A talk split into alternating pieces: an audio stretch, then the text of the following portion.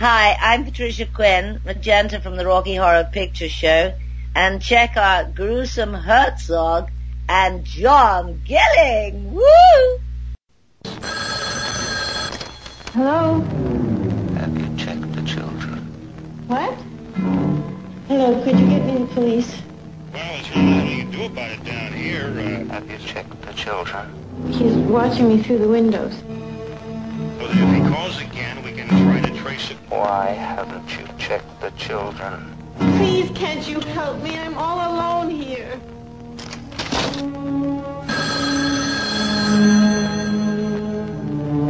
What do you want? Your blood. Leave me alone! Jill, this is Sergeant Sacker. We've traced the call. It's coming from inside the house. Jill, just get out of that house.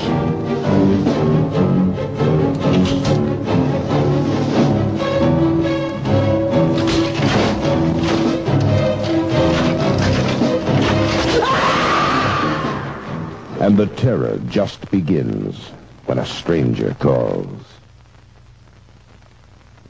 Hello, everyone. This is Gruesome and Gilling. Our very special guest is a lovely, talented, an icon to people in the horror industry, film industry, period. It's the lovely Rutanya Alda. Rutanya, how are you? I'm I'm fine. I just have a terrible cold, but other than that, I'm really feeling good. I was just in London. I just flew back last night, yesterday, and uh but I was not sick in London. I was well in London. Isn't that how it always is? I think it's the plane. Whatever happens in the plane with all those things flying around. Oh, definitely. I, I loved it. I had a great time. Great. I mean, it's obvious you're from one of the iconic films, The Deer Hunter, but uh I was watching Amityville Horror two uh, two or three weeks ago, where it was. We were very excited to have you on. Oh, well, that's wonderful. Thank you so much. It's fun. I'm, I'm glad you've gotten hold of me. All right. Well, thank you. Hi, Britannia. It's nice Hi, to come off. It's nice to be speaking to you. Uh, obviously, as Gruesome said, an icon, not to just us two, but many, many people out there. Um, I'd like to start off with how you originally got into acting. Well, I, I, something I always wanted to do since like I was five or five or six years old. I saw my first play. I saw my first movie. And I said, oh my gosh, this is, there's a whole other world out there. It was like, uh, it was like magical almost. And I said, that's what I want to do is I want to act. And that never wavered. A lot of people, you know, it's very common, uh, for people that want to do ten or fifteen things as kids and, and they don't know quite what, it, what what they want to do, but I always just knew that that's what I wanted to do. And so when I finished college, I was nineteen years old, and I came, I went to New York because at that time, well, I had a choice either to go to New York or to Los Angeles, because that's sort of the two centers of where the acting was happening. And so, but I, I went to New York because I wanted to study with the best teachers, and they were all in New York. And so I, I did that. I studied with almost every great teacher over the course of the next many years. And um, so that's that was my commitment to uh, trying to be as good a, an actor as I could be. Well, one thing that I will say real quick that's amazing about your career is it starts in sixty-eight. That's the year I was born. I'm not saying. Oh, wow. Yeah, but you're but you're with a lot of icons. You know, you did work for Brian De Palma. That's your first film. We'll get into it, but for a guest on our show, I mean, I've interviewed like Sybil Danning, you know, another icon in the same era. It's just amazing for the movies that you've done and who you work with. I think that's one of the most impressive things about your resume. Oh, well, thank you. I have worked with some wonderful people, and believe me, it's a pleasure to work with them, and, and they are, a lot of them are legends. Uh, you know, they become, Brian De Palma and I worked together with Bobby De Niro uh, in Greetings. We were all, like, unknowns, and it was, um, it was just a movie that, that he did and happened to, it's interesting because Brian really, Greetings is a comedy. And Brian started out with comedies, and even the sequel, Hi Mom, which I was in, was a was a black comedy. But it's interesting to see that he started out that way with his very unique sense of humor, and then he went into the the Alfred Hitchcock type movies. But uh we were all just starting out young and energetic and and he made uh, Greetings on Short Ends, which is the films that was left over by the movie makers, you know, two, three, four, five minutes. Brian bought the short ends to make his movie Greetings, and so when we set up, Brian says, "You got two minutes to do this scene. That's all the film I have on this." So it was it was sort of an improv. It was very much of an improvisational movie. But I mean, he had the story, but we we did re- really all the dialogue and stuff was improv by by the actors. Yeah. Um. Well, we've covered the first two films. After that is your first film with uh. Al Pacino. The intersection at Broadway and seventy-second Street on New York's West Side is officially known as Sherman Square. It's called Needle Park. It is here in the neighborhood of Needle Park that drug addicts live and steal and hustle and somehow manage to exist from one day to the next. And it's here that Bobby and Helen find each other. Oh, sometimes I think, well, I had done such and such, or I hadn't done such and such, that I, I never would have met Bobby. But that's not the point, is it? I mean, I would have met Bobby. Always. Some Bobby or another. I was looking for him. I don't know if you understand what I mean, but uh, Bobby made me feel necessary, safe. How's it feel to steal something? Twelve dollars. Come on. I'll give you fifteen dollars, okay? Esther, I'm a dope addict. I heard that before. Why don't you give me something new? I'm a sex-crazed dope fiend. Howard, I'm the supplier. Man, I tell you. I said, don't blow this one, man. Man, we're going to have stuff coming out of our ears. Not in time to get either one of us straight today. Bobby never told you about a panic, did he? Everybody rats. Hodge fixed it. Got Santa that works everything. And he got Bobby to cop a plea, non-felonious possession. Six months, that's the best he could do. I tried to see Bobby, but uh, I never got a chance to explain to him, Bobby, I won't hit you, what it's like to need someone. I can't stand anybody hitting me. You can only betray someone you need. Otherwise, it doesn't matter. I want you to score for me. You're not just asking me to score for you, you're asking something else. What am I asking? You're asking how much I'll do for you. Well, I won't tell you I've been straight, I haven't. But I need Bobby. I mean, we need each other. I was the Babe Ruth of West eighty-first Street. Huh? I'm the greatest! Maybe you wouldn't call that love. But then, maybe you don't know any more than anybody else knows about love. God help Bobby and Helen. They're in love in Needle Park.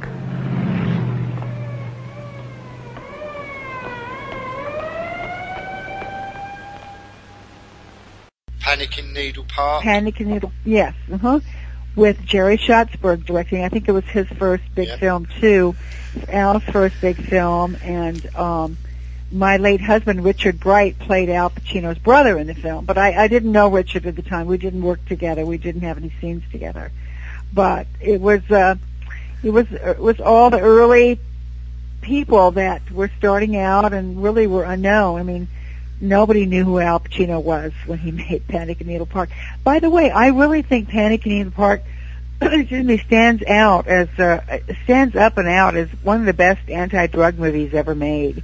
And at one point, I think there was a move that they should show that movie in all the the high schools in the country. I don't know how far they got with that, but that would have been a really good movie to show because it, it was very, I thought, very authentic about uh, the drug life. Right. And Jerry Schatzberg, I know, is still very proud of the movie. So it was it's sort of one of those uh, iconic movies. Yeah, that, that a lot of people don't know about, but it, it it's really uh it's really a uh, it still stands up. That movie, it really holds up, I think. It's just amazing. Of the, I mean, like you mentioned, when you got started, Al Pacino, nobody knew Robert De Niro, and you have something for the rest of your life that you can say, look, we all started together. And yeah, I think we did start together, and that's just amazing to hear. It really is. Yeah. Who knew, you know? Yeah, so right. You start out early, you don't know, you know, you're going like, oh, you know, just, you're you're really just another actor, another colleague, and you're working together, and you don't think beyond that. So right. It's kind of amazing how things reveal themselves later on, and, and who gets, you know, who gets what kind of breaks and where the career goes. But it's never, sometimes it's never the people you think it is. So it's really interesting how things are, kind of how things work out. Yeah, it's very interesting. It's an amazing early career. I mean, it's something to really sink your teeth in and say, yeah, you know, I was there back when we all got started. It was just, I'm just baffled by when I came across your, your resume on I M D B. I mean, for the, the people who you work with, I mean, you were right there in the beginning. And I think that's what yes. makes you an iconic in film. I'm sorry, Thank I'm you, babbling. Though, for, for saying yeah. that. That was that's yeah. very nice. No problem. Once again, it had uh, quite a cast. Al Pacino, Kitty Ween, Joe Santos, Paul Savino. So all these actors. Joe that, Santos uh, was in my acting class for a couple of years. We were in the, with the same acting really? teacher. So, yeah, he was driving a cab at the time. He would stop the cab and go up to the acting class and do the scene, then go back and and uh, and drive the cab again. Wow. Yeah. yeah. uh, the next one I'd like to move on to, seventy-three, everybody knows this film, The Long Goodbye, Robert Altman. Hey! Hey, Missus Wade!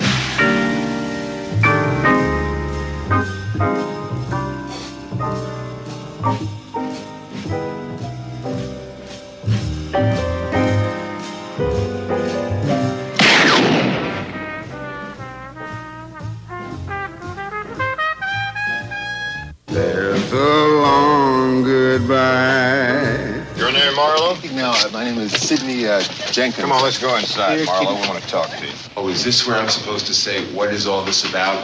And he says, uh, shut up, I asked the question. Yeah, yeah, that's right. And it happens every day. Right profile. Sit down. Sit down. What the hell are you doing here? That's right. I'm going to read this thing, Swan. Swan.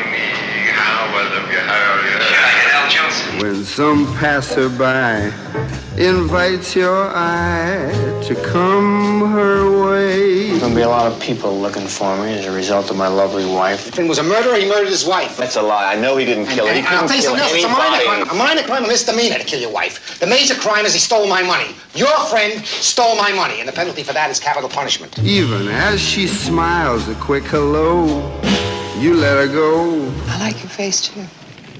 Could you find my husband for me, please, Mister Marlowe? You let the moment fly. I'm a man cannot stand confinement. Who the hell are you? Well, I'm this here private investigator who was sent here this afternoon to uh, find you. Did you come here to see me or my wife? It's not his business. Write the check, Roger. What check? Write the check, Roger. Whoa. Lady, you turn your head. You know you said a long goodbye. You'll never learn. You're a born loser. What do you think, Mabel? Ow! If you have any trouble, I'll back you up. I have fresh evidence now for you to reopen the Terry Lennox case. You ever think about suicide, Marlboro? Me? I don't believe in it. Goodbye. Don't you try to be nice to me now. I'm leaving, and it's goodbye. I ain't running after you in the rain when you're catching a plane. No more. Goodbye, goodbye, goodbye. I'm through, I'm through this time, and I mean it. Could you tell us a bit about that one? Elliot Gould. Sterling Hayden. Mm-hmm. Henry yeah. Gibson. Yeah, yeah, uh, yeah. quite, quite a few, you know, quite a few wonderful people in that movie. Yeah, um, David Carradine. Oh, yes, that's right. I forgot about David Carradine. Yeah, he's in the movie in the jail sequence, right. That's right. And Nina Van Pallant, who who was um, who was the lover of uh, Clifford Irving, who wrote that scandalous, untrue book about Howard Hughes. And then she she uh, she she turned on him. She actually she was the one that turned that turned him in, so she could be on the cover of Life magazine. And. And Bob saw her on the cover of Life magazine and thought she was perfect for the part. So, there you go. that's how it's interesting how sometimes how you get cast. And then I thought it was funny when she went on the Johnny Carson show and her the song she sang was "You've Got a Friend," and I thought that's so ironic. She just betrayed Clifford Irving, her lover, and, and she's singing the song "You've Got a Friend" on Johnny Carson. So I thought, oh wow, that's far out. But she she was a lovely, beautiful woman. So Bob thought she was perfect for the. He wanted somebody. So, but he also, you know, liked the fact that she was into scandal and all of that stuff. That time she was like a person of interest, and I think he wanted to have her in the movie because of that. You're right. And I just noticed that Arnold Schwarzenegger is yeah, in it. Yeah, I was just on the side. Wow. Was he in that movie? Uncredited, yeah. yeah. Hood in the Augustine's Office. It's crazy. Oh, my gosh. I didn't know even know that. Carl Gottlieb. That oh, that's funny. Oh, it, I didn't. Oh, my gosh. Now that, that came as a surprise to me because I, I didn't know that. yeah. Wow. Next one we move on to from seventy-three, Pat Garrett and Billy the Kid. William H. Bonney. He killed twenty-one men. I don't want to kill you, Bill. No, I sure hope you don't, Billy. And he was just a kid. Billy the Kid. You take this. My luck's running good. Patrick F. Garrett. He was the most dangerous outlaw in the territory. So they made him sheriff. It's pretty fair shooting for an old married man. Just lucky, I guess. All he Pat could. Garrett had just one friend. Hey, Billy. Billy the Kid. And just one job. Kill him. Now Sam Peckinpah, the director who unleashed the Wild Bunch, takes a hard new look at two old friends, Pat Garrett and Billy the Kid. They were legends in their own time. Times have changed. Times, maybe. Not me. Get to it. One, two, three, four, five. Six. I hope he gets away. Well, he won't. It's going to be a loose rope and a long drop. Well, I aim to bring the kid in. And I'm aiming to please him. He'll track you down, Billy, and get you. Uh, you know, this ain't no town of here to go looking for somebody. I don't know where he went. You gotta do better than that, Ruthie. I got to the point where I don't do nothing for nobody unless there's a piece of gold attached to it. Where is it? Fort Sumner! Fort Sumner. Where are we going anyway? Fort Sumner. Huh? I know where the kid's at. I'll tell you where he's at. Old Pat ain't gonna like this. James Coburn. Bill! Chris Christopherson. Come on in, Pat. Jason Robards. Slim Pickens. Catty Corrado. Jack Elam. That'd be me, Sheriff. Rita Coolidge. Chill Wills. Yeah. And introducing in his first dramatic motion picture performance, Plums, recording star Bob Dylan. They say that Pat Garrett's got your number. Your sleep with one eye open when you wonder if every little sound just might be thunder.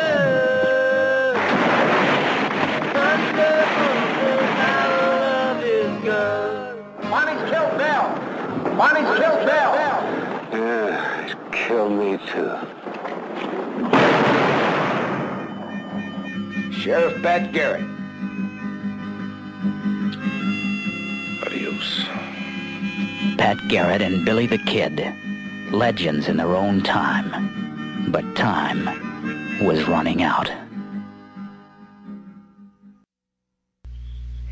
Well, Sam, there was nobody like Sam Peckinpah. He was a, an original, and um, he made some wonderful movies. And he stayed a friend of mine till the end. He he was an interesting guy. Drank too much and did too many drugs. It hurt his health, but he was at the same time one of these people that I th- I think he was the real deal. It's just authentic and. and wonderful, and of course I'd always dreamed of doing a Western, um, and to go down, the movie was shot in Durango, Mexico, and they had built this Western town, and and going on that set and, and having, you know, so this is like a dream come true. I'm in a real, I'm in a Western. I thought, oh my God, this is fabulous. So, I mean, I liked working with Sam. He, Sam was a person that if, if he asked your opinion, it was different from his. If you, if you gave your opinion, you would often wind up in uh, either getting fired or, uh, if you didn't agree with him, or, or you'd be on the enemies list. So you had to be really careful. Not just, not just say anything. When Sam asks your your opinion on something, it's whatever you think, you know, whatever. whatever you, I agree, yeah. King. Well, he wasn't he wasn't kingly, but he didn't he wanted he didn't want you to have an opinion different from his on the film. I mean, I don't know how it was in, in life. It was different. You could have an opinion, but while you were working, he wanted you to be loyal to him and, and agree with him and do what you know what he thought. But I, I liked Sam, and we really remained friends through until I actually saw him about two or three weeks before he died. He was in New York doing a uh, Julian Lennon video, music video, and he was staying at the Algonquin Hotel, and we went up and uh, visited with him and spent a lot of time with him. And he, I don't think he wanted to do the, he was doing the video just to get some money. Right. Um, and uh, he he was writing a, he was finishing writing a, a screenplay. He said, "You're going to be in it," and I said, "Oh, great!" And and then, of course, two three weeks later, he died of a heart attack. Mm. So um, that was very sad. It was really a sad sad thing because I, I I liked Sam a lot. Right. I, I really liked him. Rest in peace. You know. Yeah. Wow. Well, the, the, another film that um, in seventy-three was Scarecrow. You think crows are scared of a scarecrow? Crows are laughing. Crows are laughing. That's right. Crows fly by, they see that, makes them laugh.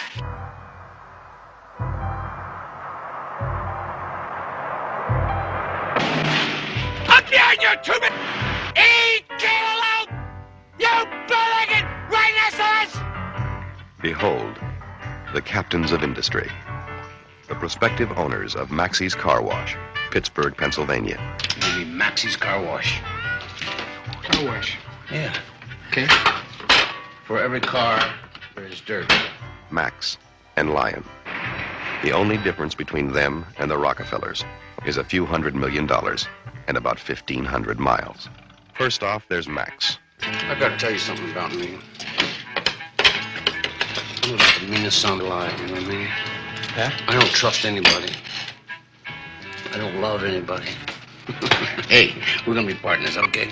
Okay. All right. Come on. Max did six years in prison for beating the hell out of a guy, and it didn't teach him a thing. Okay.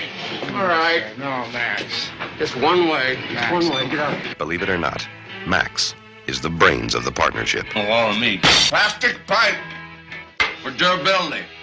six hundred dollars. And then there's Lion. I think your specialty is going to be waxing. Waxing? Waxing. No, no, and um, keeping the customers happy. Lion figures if you can make somebody laugh, you won't ever need to fight. Why did you call stupid, bro? Oh, get out of here! Hey, Max! Hey, Max! Lion is a scarecrow. That's right. Who's laughing? No, you don't have to hit people. Not if you make them laugh. No, crows are not scared, believe me. The crows are scared. No. And the uh, uh, crows are laughing. Crows are laughing, right? You know, in a joint, I heard some tales, man. Oh, boy, howdy. I, I heard some tall tales. Uh, I mean, uh, you're not playing with a full deck, man. It's been five years. You know, your wife might be married. She might have moved away. Why don't you give her a call? Look, I want to see my kid, right? What am I going to do, shove the lamp through the phone? Sure, sure. Send the money and see the world. Annie, please, look, let me come over. I don't want to see you. Max and Lion, the prospective owners of Maxey's Car Wash. All they have to do is get to Pittsburgh. But between California and Pennsylvania, there are a lot of ups. Ah! Drinks on the house for everybody! And a lot of downs. Max and Lion, the future owners of Maxey's Car Wash, Pittsburgh, P A.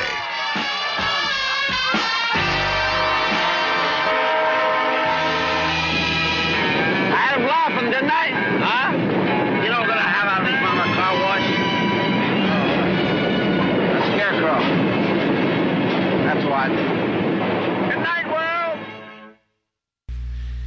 That's another Jerry Schatzberg film with yep. Al Pacino and Gene Hackman. Very underrated film. Yeah, I love that oh, film. I, I was telling Gruesome a couple of weeks ago.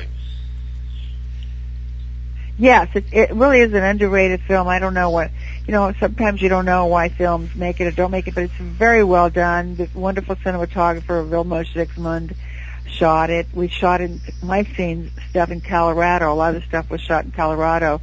And, um, so I flew in for, a, I think, a week. And Gene Hackman was just a love also. He's, he was, um, you know, he was, we were all staying in this hotel with this little restaurant, so we sort of got to spend a little time with each other in between, you know, with whatever, after the shoot, you know, or breakfast in the morning. And Al, of course, was excited, and that was his second, well, I don't know if it's his second film, but it's the second time he worked with Jerry. And they had a very good working relationship, so, cool. because it started in Panic in Needle Park, so, so uh, you know, Al is always very professional and lovely to work with. He's he's, he's just a true professional. Cool. Um, we move on to nineteen seventy-eight and The Fury. Oh, The Fury was the third movie I'd done with Brian, and we shot that in Los Angeles. Um, and I was on that for mm, a little over a week or something. A lot of my, so, several of my scenes in that movie were cut. That's the thing about films, that you never know what's in and what's out. Right. But that starred Amy Irving, and she was at the time was married to Steven Spielberg, and Brian and Steven were really good friends. I, and I, I have a feeling that's one of the reasons she got the part. Um, but she was very good in it, of course, and and and that was a film that. That was another film, you know, it led up to the kind of movies I think that Brian eventually wound up doing, which were these Hitchcockian kind of intrigue films with right. in and out. I, actually, I was supposed to do earlier, I was supposed to do Phantom of the Opera with Brian, with uh, with uh, uh, that wonderful singer Paul Williams. Oh, yeah. The news, and but I couldn't get out. I was doing a movie of the week, and I couldn't get out the contract to go shoot in Texas. They were shooting in Texas, I think. So I missed doing that. That would have been, but uh so then this Fury afterwards, The Fury came up. So that's when Brian said, "I'd like you to be in this movie," and I said, "Of course." You know, I mean, I I, I like Brian. I, I like working with him. I think people think a lot of people think he's remote or removed. He doesn't talk, and that's true. But you know, when you knew when you've known someone at the beginning, it, it doesn't matter if they don't talk to you. It's like you kind of know them. There's a kind of a shorthand in in speaking with them. Or not speaking with them. I'm very comfortable being around Brian, right. and a lot of a lot of people aren't. But that's you know because they don't they they haven't spent the time with him. Right, so, right. You were there from the start, so it's pretty. Yeah, I was there from the start, so I'm very whether Brian talks to me or not talks to me, I'm I'm very comfortable being around him. So it doesn't matter. He'll he'll say you know he won't say much unless he thinks you're going off track. So. He kind of trusts the actors to do what they're going to do, and if, unless you're going off track or doing something, he doesn't feel like he should intrude. So, I mean, some actors don't like that. Some actors like to be talked to all the time. It's just that people are different. Director styles are different. You know, how they work is different. So every every time you go on a set, it's going to be a, a sort of a different experience because you're dealing with people and you're dealing with individuals, and they are, people are different. Yeah, personalities. So, yep. Personalities, exactly, yep. exactly. Well, here's a hidden gem: um, Deadly Hero in seventy-five. Oh my God! Love this film. Uh, Chuck, Chuck, uh, the, uh, I'm just blocking his name now. He was partners with Brian on on. Uh, Greetings and Hi Mom. So he was producing that movie, and he so he asked me if I if I could do a, a part in it, and I said, of course. I played the shoplifter with uh, that Don Murray catches. Yeah. So, yeah. So it it was it was fun. We shot that in New York, and uh, it was a pretty quick shoot. Um, so Hirsch, Chuck Hirsch. Yep. I knew it would come back to me. Uh, so. That's how, sort of how I got involved in that film. Yeah, greats like James Earl Jones and Treat Williams. Mm, yeah, yeah. Danny DeVito. Yeah, you forget. I forget that Danny DeVito was in that. I knew Treat was. Uh, you know, it's really interesting because, see, I didn't work with them, so I only worked with Don Murray, so I didn't know, I didn't realize the other people were in it. Yeah.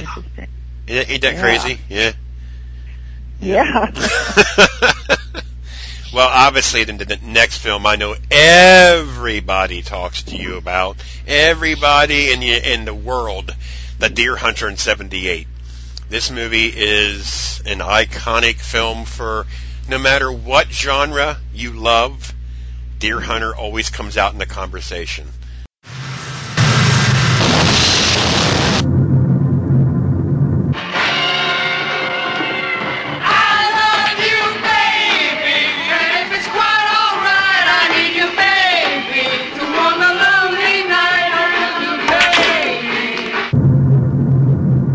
One shot is what it's all about. A deer has to be taken with one shot. Blessed is the kingdom of the Father and of the Son and of the Holy Spirit.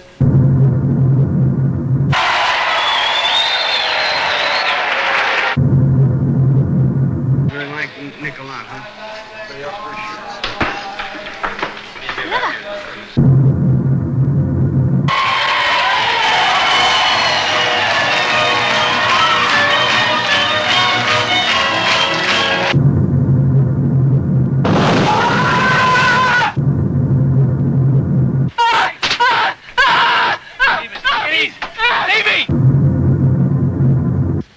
You gotta listen to me. You wanna stay down here and die?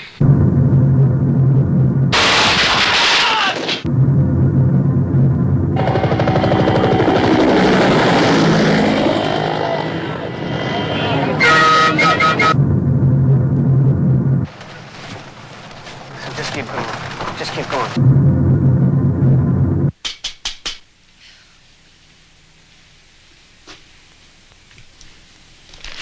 What's up?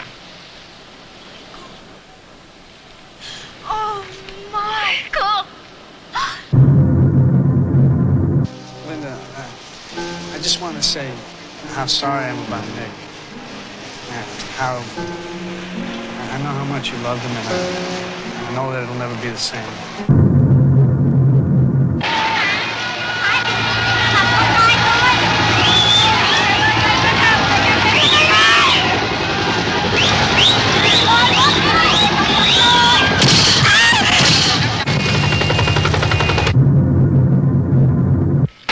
How do I know you know where he is?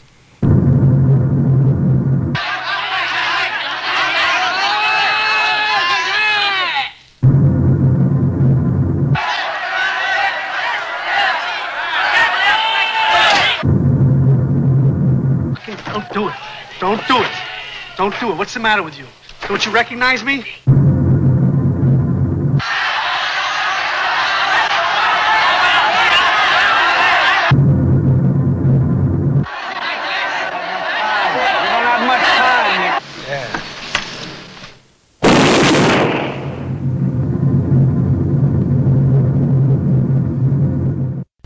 Experiences well, in Deer Hunter. Well, I um, I absolutely loved working with Michael Cimino. I thought he was just wonderful, and um, I got in to see Michael because Bobby really recommended me. So I got in to see Michael, and I had a meeting with him, just one on one.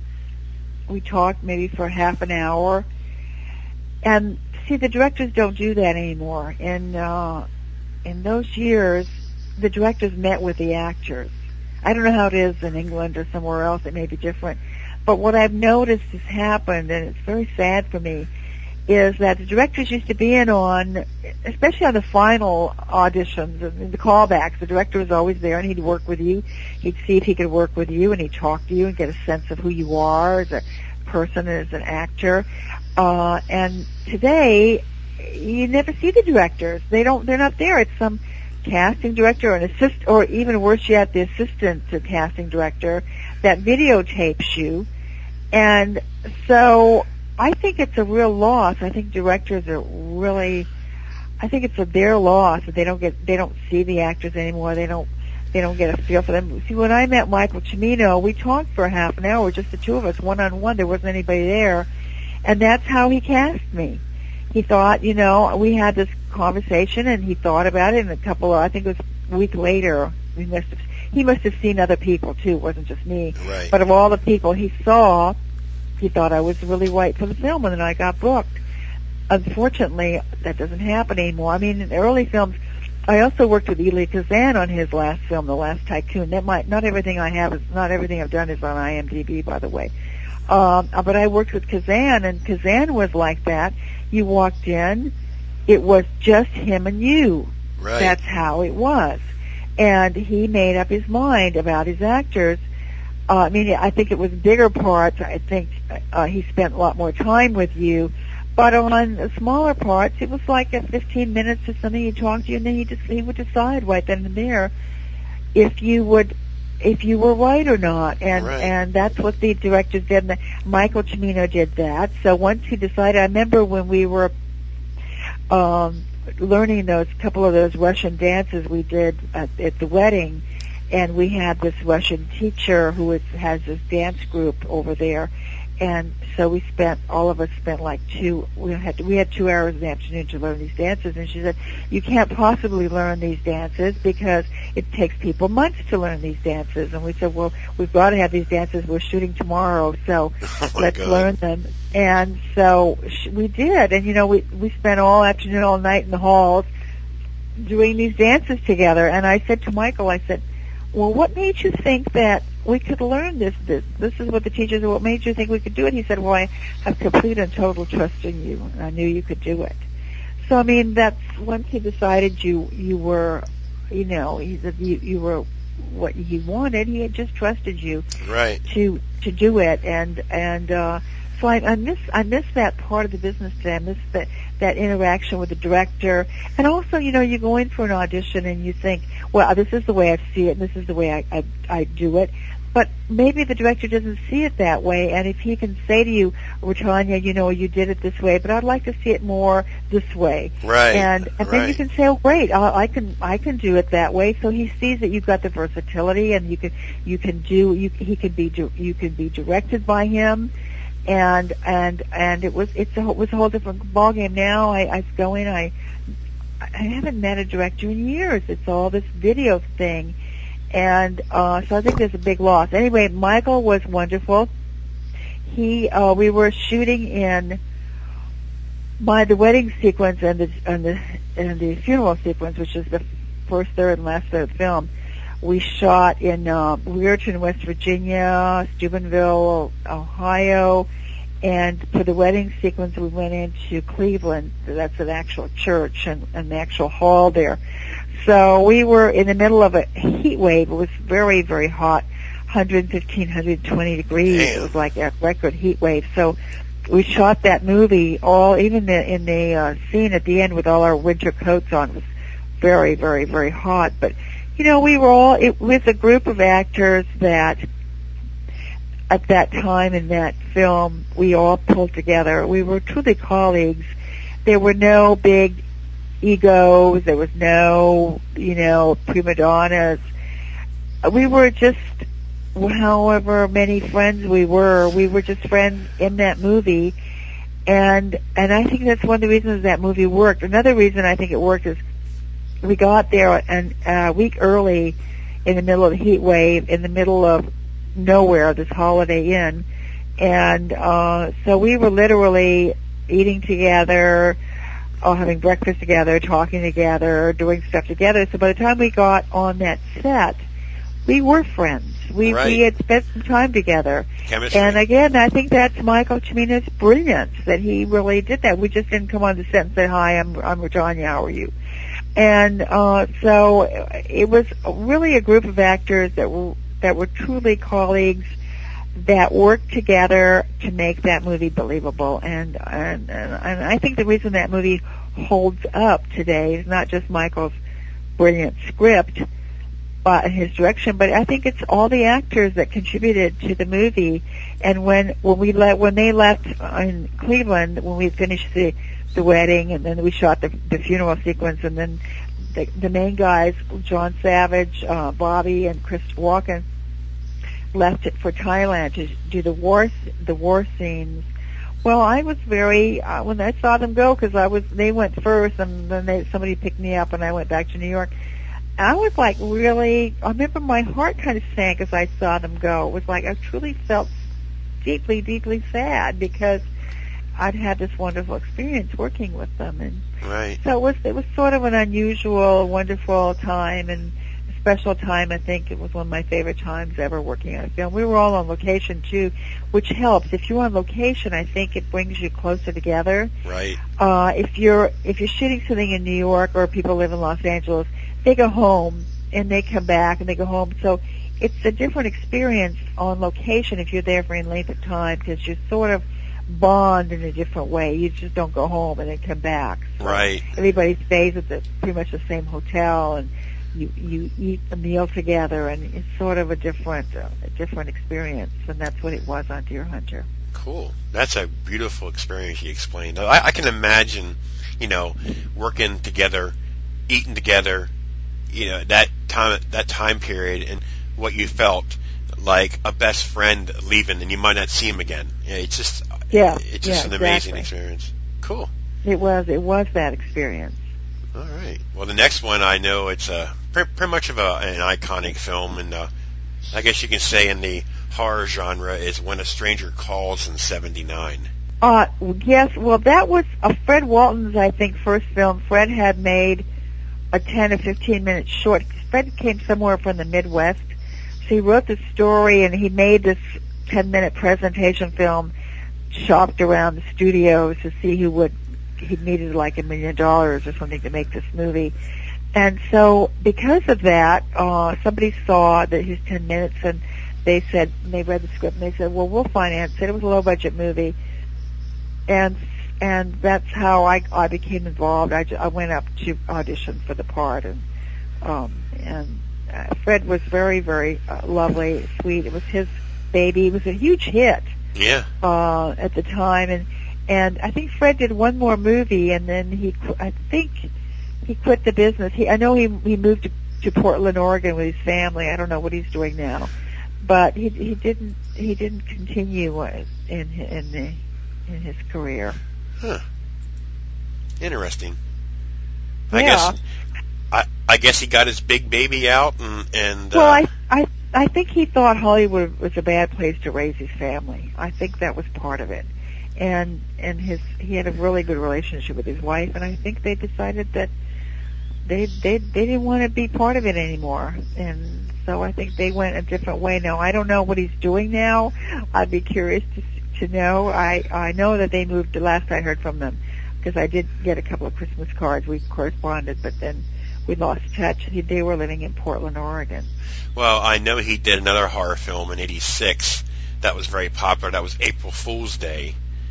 That's right. You're right. He did. And but then he did a bunch of T V movies from there on in. From I guess from he did a Miami Vice T V series, one episode, and then he went to Hoy up to ninety-six, all a bunch of T V movies, and then that was the last we heard of him. So. Oh, interesting. See, I didn't know he did the T V movies. Yeah. But I think he, he was, he was, he flew in out of, he was based out of Portland, and he flew in. You know, I don't know what, I, I don't know. He was a lovely man, and, and it was, a, it was, um, it was surprising to me how, how well that movie did. I, I don't, you know, you're on a set and you never know, and right. you think, you think, you know, it's, You you don't know. It's it's it's a hit and miss. Some movies you think are going to be do well, and they don't do well. And then other movies, like I thought uh, that second movie with with uh, uh, that I did with Jerry Schatzberg was going to be a big movie, the one with Al and Gene Hackman, and then it wasn't. And this movie that I thought was going to be an okay movie turned into a, like a big moneymaker movie. It's weird. Very well done. So yeah. You just don't know. I did, I didn't think this was going to be such a big film.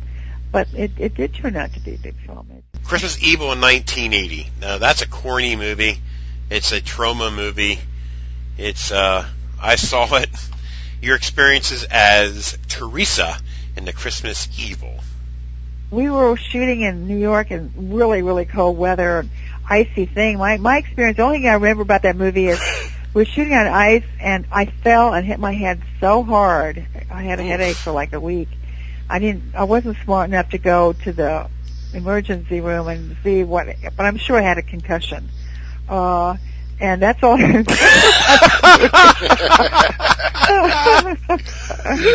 Okay, there's a story. Concussion. Next. I tell you one that, that, that was really popular was Mommy Dearest in eighty-one.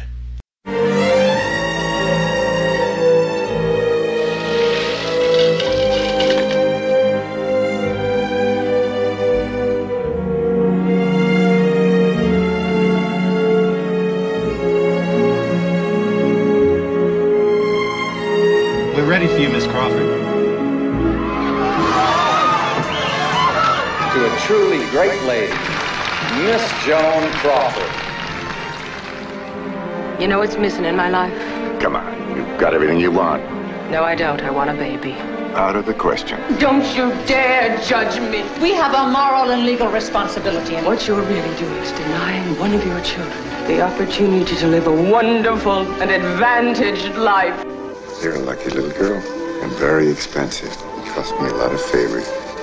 Christina, darling, I'm going to make a perfect life for you. Are you having a happy birthday, Christina, darling? This is the best party I ever had. I love you, Mommy Dearest. I love you, Tina, darling. You lost again. It's not fair.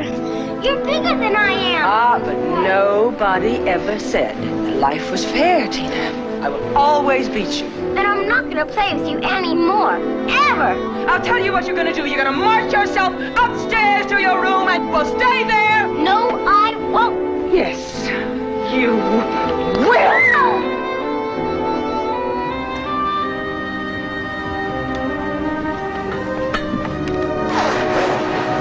Sorry, Mommy. Dearest. You are not getting up from this table until you have finished that meat. Have I ever lied to you in your whole career? Or given you one piece of bad advice? Your treatment of me has been divine. Good. I want you to leave Metro. My wonderful fans. Leave Metro. Your pictures one after another are losing money. Who've made me a star? Theater owners voted you box office poison. Making fun of me? Mommy, please! Mommy, please! No! No!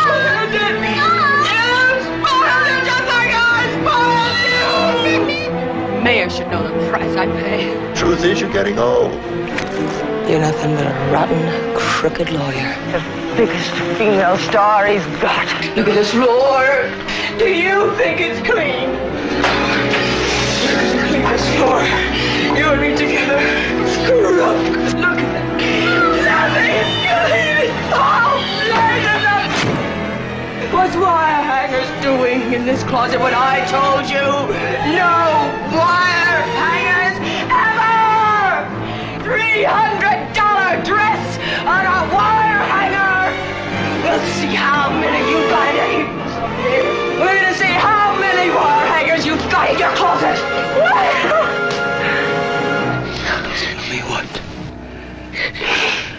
Yes, Mommy Dearest. When I asked you to call me that, I wanted you to mean it.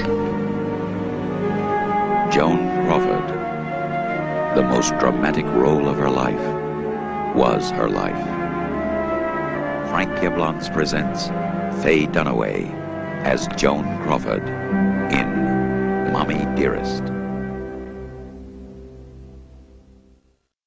Played Carol Ann. Well, Mommy Dearest is amazing because that movie is more popular now than ever. Yep. Uh-huh. I mean, it has become a cult film. It has it has outdone the Rocky Horror Show. I was just in uh, San Francisco at the Castro Theater this year in May, and Mark Hustis, the producer, brought me in for uh, an evening of Mommy Dearest. And I was reading from my diary, which is hopefully will be published next year. It's at the, it's at the agent now. So I was reading from my diary I kept, because I was on that movie for three and a half months. I was on that movie from day one to the very last day of shooting was my one of my scenes. So wow. I was on that whole movie and it was very, very uh, what's the word? Uh, tra- not traumatic, but it was like there was a lot going on, and I started journaling. I, I started journaling because I, I journaled in my dressing room or journal because it kind of kept me level-headed by writing right. it down. It sort of, so it's the only movie I've ever journaled in. It's the only thing I've ever journaled. And so I journaled the whole three and a half months. And so I read from my diary at the Castro Theater. By the way, I sold out the whole theater, which is eighteen hundred seats. And down the street, they were doing a thing with the Rocky Horror thing, and they only sold out half their theater. That's when Mark said, we are bigger than a Rocky Horror Show, which is kind of hard to to imagine, but it is. It's a huge cult following. I could have sold eighteen hundred books that night. Wow. People, it's on it's on YouTube. You can YouTube it, Rutanya Alda at the Castro Theater. Uh, Mark, Mark put in a seven- or eight-minute clip, and you can just see the absolute... The gay community is so totally supportive of this movie that they have made it an event. I did, uh, after that I did a thing at the Clearview Cinema in New York City with Hedda Lettuce, who is this absolutely fabulous entertainer, comedian. She hosts these uh, movie things that she's so witty and funny. And so we sold out the Clearview Theater, and people were waiting in line and were wow. upset they couldn't get a ticket. Then they've already booked me next year for the Ziegfeld Theater, which is another eighteen hundred seat theater in New York. Nice. So uh, the Mommy Dearest phenomena, who knew? I mean, I, who knew this would... Who knew that... I could never imagine that this movie would be more popular now than it was. And it's an event. When you go through this movie, the audience knows all the lines, and they shout them back. It's an. It, that's why I say it's an event. I took my friend to the Clearview thing. He'd never seen it, and he said, "I've never laughed so hard in my life," because the audience makes it a happening, and, and with Hedda and her wit. And also, when I was reading from my diary, that audience loved it and made it a happening. It's and and then of course they showed the movie, and the movie was. People know the lines, and they shout the lines back at you, and they they know all the lines. They know the lines better than I know. And so it's just an amazing, amazing phenomenon. So that's when I was at the Castro, I thought, and I got this reaction from my diary, I thought, oh, my gosh, I've got to publish this. So I was lucky enough to find an agent in New York, a literary agent, that saw the audience potential in this book and loved the book, and so... It's being being presented to like fifteen publishers in the next. He's putting together the uh, proposal, so it's going to go out to fifteen publishers. So I hope one of them picks it up and it's published. I think it takes probably a year or hopefully less because right. the, the audience is right now.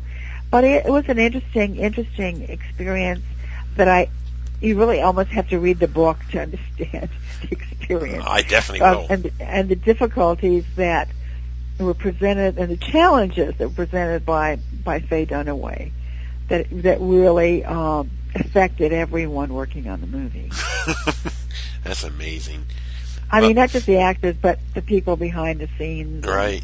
The director and the producer and everybody. Wow, like, that is a really good film. It is because I can remember as back when the V H S era became very popular around eighty-three. I can remember my. My mom written that movie, so I can remember watching that. It's been a long time since I've seen it, but it's, you know, the story about Joan Crawford, it's it's never ending. I mean, it's that, that's why it's so popular. And and she's bigger than ever. People love, I mean, there's a whole following that she's mm-hmm. got now, Joan Crawford. I mean, she would be, I think, stunned, too, that, you know, twenty-five years, thirty years after her death, she's more popular than ever. She's got a, a huge following. It's like... It is one of these things that you could never, in your wildest dreams, have thought of, or, or, I mean, I wouldn't have. I would never expected this movie to have the legs that it's had. And so, yes, one of the things, interesting things about this business, you just don't know. You don't know. And the, and the next film, the, the the next film, you're probably going to disagree, but I know this next film is a is a slasher film, and it's well, well liked. Girls' Night Out in eighty-two. Oh, people love Girls Night Out, isn't it? I have amazing? that film. I have it right here in front of me. I love this film. So we shot that movie in three days nonstop. Wow. Oh, oh, wow. Friday, Saturday. I mean, nobody slept. We all slept in. I mean, it was like a nickel and dime movie. They still owe me money on that movie. They haven't paid me on that movie. Wow. I still haven't gotten paid for it. They, they said they would pay five thousand dollars. I haven't seen a nickel of it. So there you go. Somebody's making the money, but it's not the actor. The actor got screwed it sucks. Again. It sucks. But it really, I mean, I mean, really, honestly, they they could pony up, uh, you know. But it, it, but it was shot in three days. I literally was sleeping on some sort of pillows in the back, you know. And everybody could sleep whenever they could, and then came back and, you know, finished it. And it was like hectic, and. uh Yeah, it's like a nonstop, up for three days in a row shooting that movie. Wow. But it has a following. It's like mm-hmm. really amazing. Yeah. The night of February fifth, nineteen seventy-six, George and Kathleen Lutz and their three children fled their home in Amityville, New York, and never returned. For them, the horror was over. Their living nightmare shocked audiences around the world in the Amityville horror. But before them, another family lived in this house and were caught by the original evil. The Lutzes escaped with their lives, but the previous owners weren't so lucky. Look at it! Oh, hours! Heavenly Father, bless our new home and watch over us as we become a part of this. For the Montelli family, it was their dream house until it turned into a nightmare. Who's there? I'm scared. What was in this house? No. What evil could drive their son to madness and destroy everything and everyone he loved?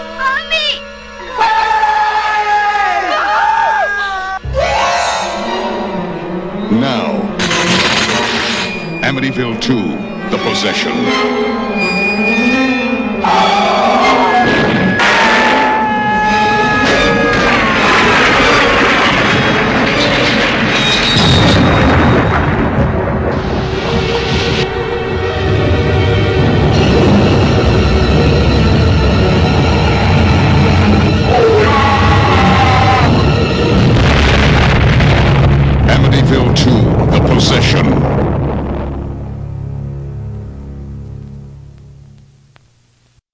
Amityville was, um, a friend of mine who was casting the film, Ricardo Bertoni, had seen me in a play on forty-second Street and saw Mommy Dearest and saw me a couple of things, and he thought I should be, I'll be right for the part. So he had me in, along with uh, many other people, of course, for a meeting with Dino De Laurentiis. So I went to meet with him, and, and he was in a very large room behind a big desk. And um, so Ricardo, I sit down, and and Dino De Laurentiis says to Ricardo something in Italian, da da da da da da da da, and Ricardo says la la la la la, and they have this conversation in Italian, which makes me angry that I didn't study Italian instead of studying Latin school. I mean, who who uses Latin? But anyway, so afterwards they're they're dancing back and forth in Italian, and so uh, you know, he spoke English very well, said thank you very much, and so I got up and left, and Ricardo says, uh, walked me out. He said, oh, they want, he wants you to screen test. So I went to screen test for a, a scene. It was very kind of an emotional scene. It, it went really, really well. And so this was the day before cell phones. Uh, And I went to a restaurant and had some coffee and something, and then I called into my answering machine, and an emergency call. Ricardo says, call me, Mom, emergency, emergency. So I called him back, and he says, the sound goofed up. There's no sound on your on your audition, and you've got to come right back and do it again. And I said, oh, my gosh, I don't know if I can do as well as I did before. So I'm going back, and I, I did another take. The sound worked this time. They checked the sound worked. It was pretty good. And then within a week, I, I got cast. And so uh, the, they put together the whole family. Of course, Burt Young was the father. I was the wife. Diane Franklin was the daughter. Jack Magner was the son. And the two little cat, Katz kids were the two younger kids. And so we shot the exterior of that of the house was shot in Toms River, New Jersey. They they made they built the exterior on this house, the windows, and everything was all built right. uh, as a temporary set. And so we shot that, and then the rest of the film we shot in Mexico City at the Churubusco Studios, because I don't know if it's true or not, but it was my uh, what, what I was told was that Mister De Laurentiis had a lot of money in Mexico he couldn't take out, so he had to use the Mexican. They had to shoot it there. He could get a good deal and everything.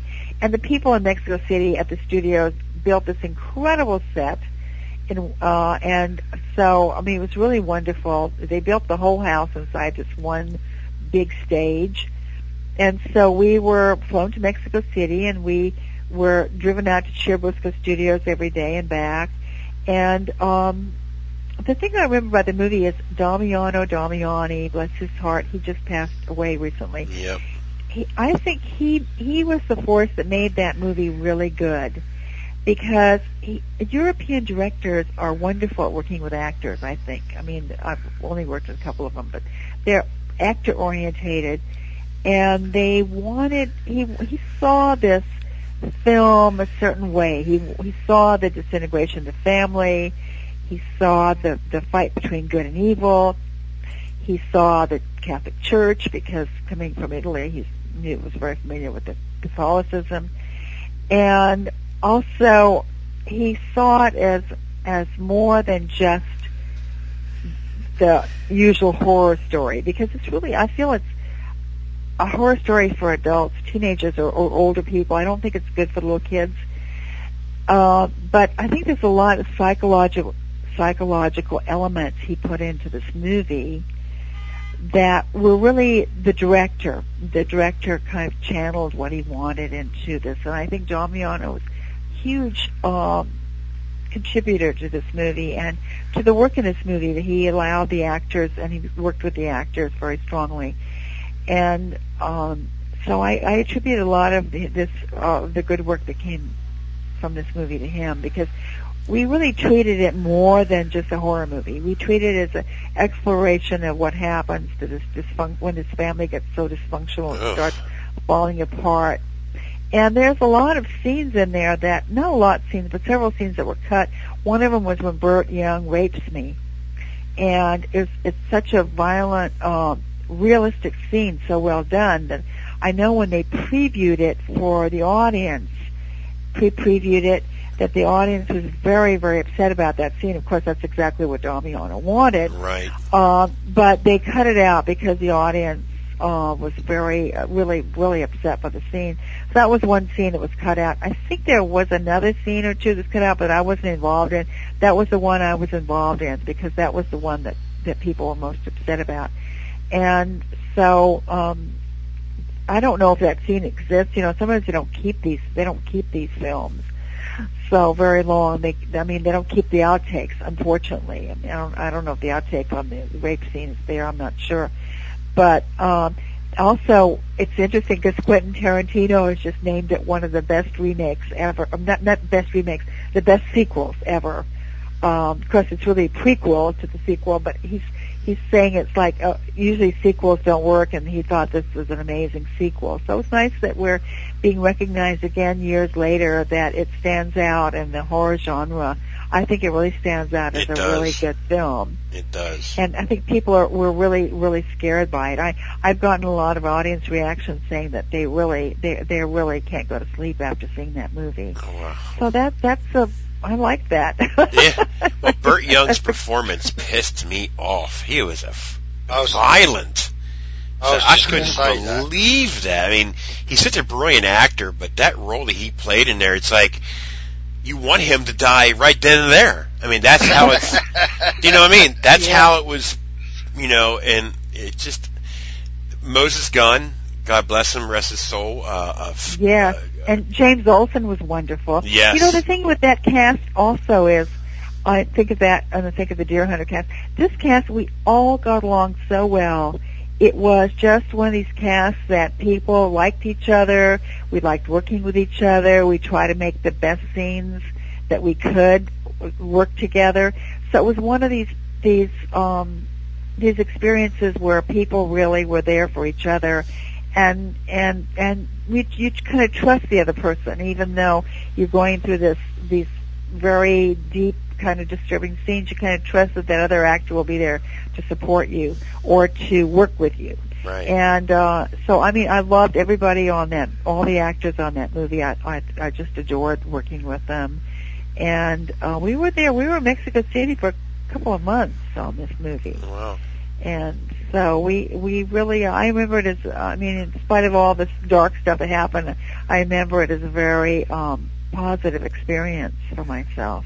Well, I often wondered um, why Jack Magner didn't have a. He just did this one and the Firestarter, and that was it. I guess it wasn't his resume, wasn't his re- repertoire as far as acting. No, I, I think it had to do with his family. He had a wife and some kids, and oh, really? They were from Boston, yes, and uh, and I think he chose his family over his career. I think he decided his family was more important. Well, good for him. And his career, it's, yeah, it's very difficult when you're an actor, and you, a lot of times you don't work for a year or a year and a half or longer.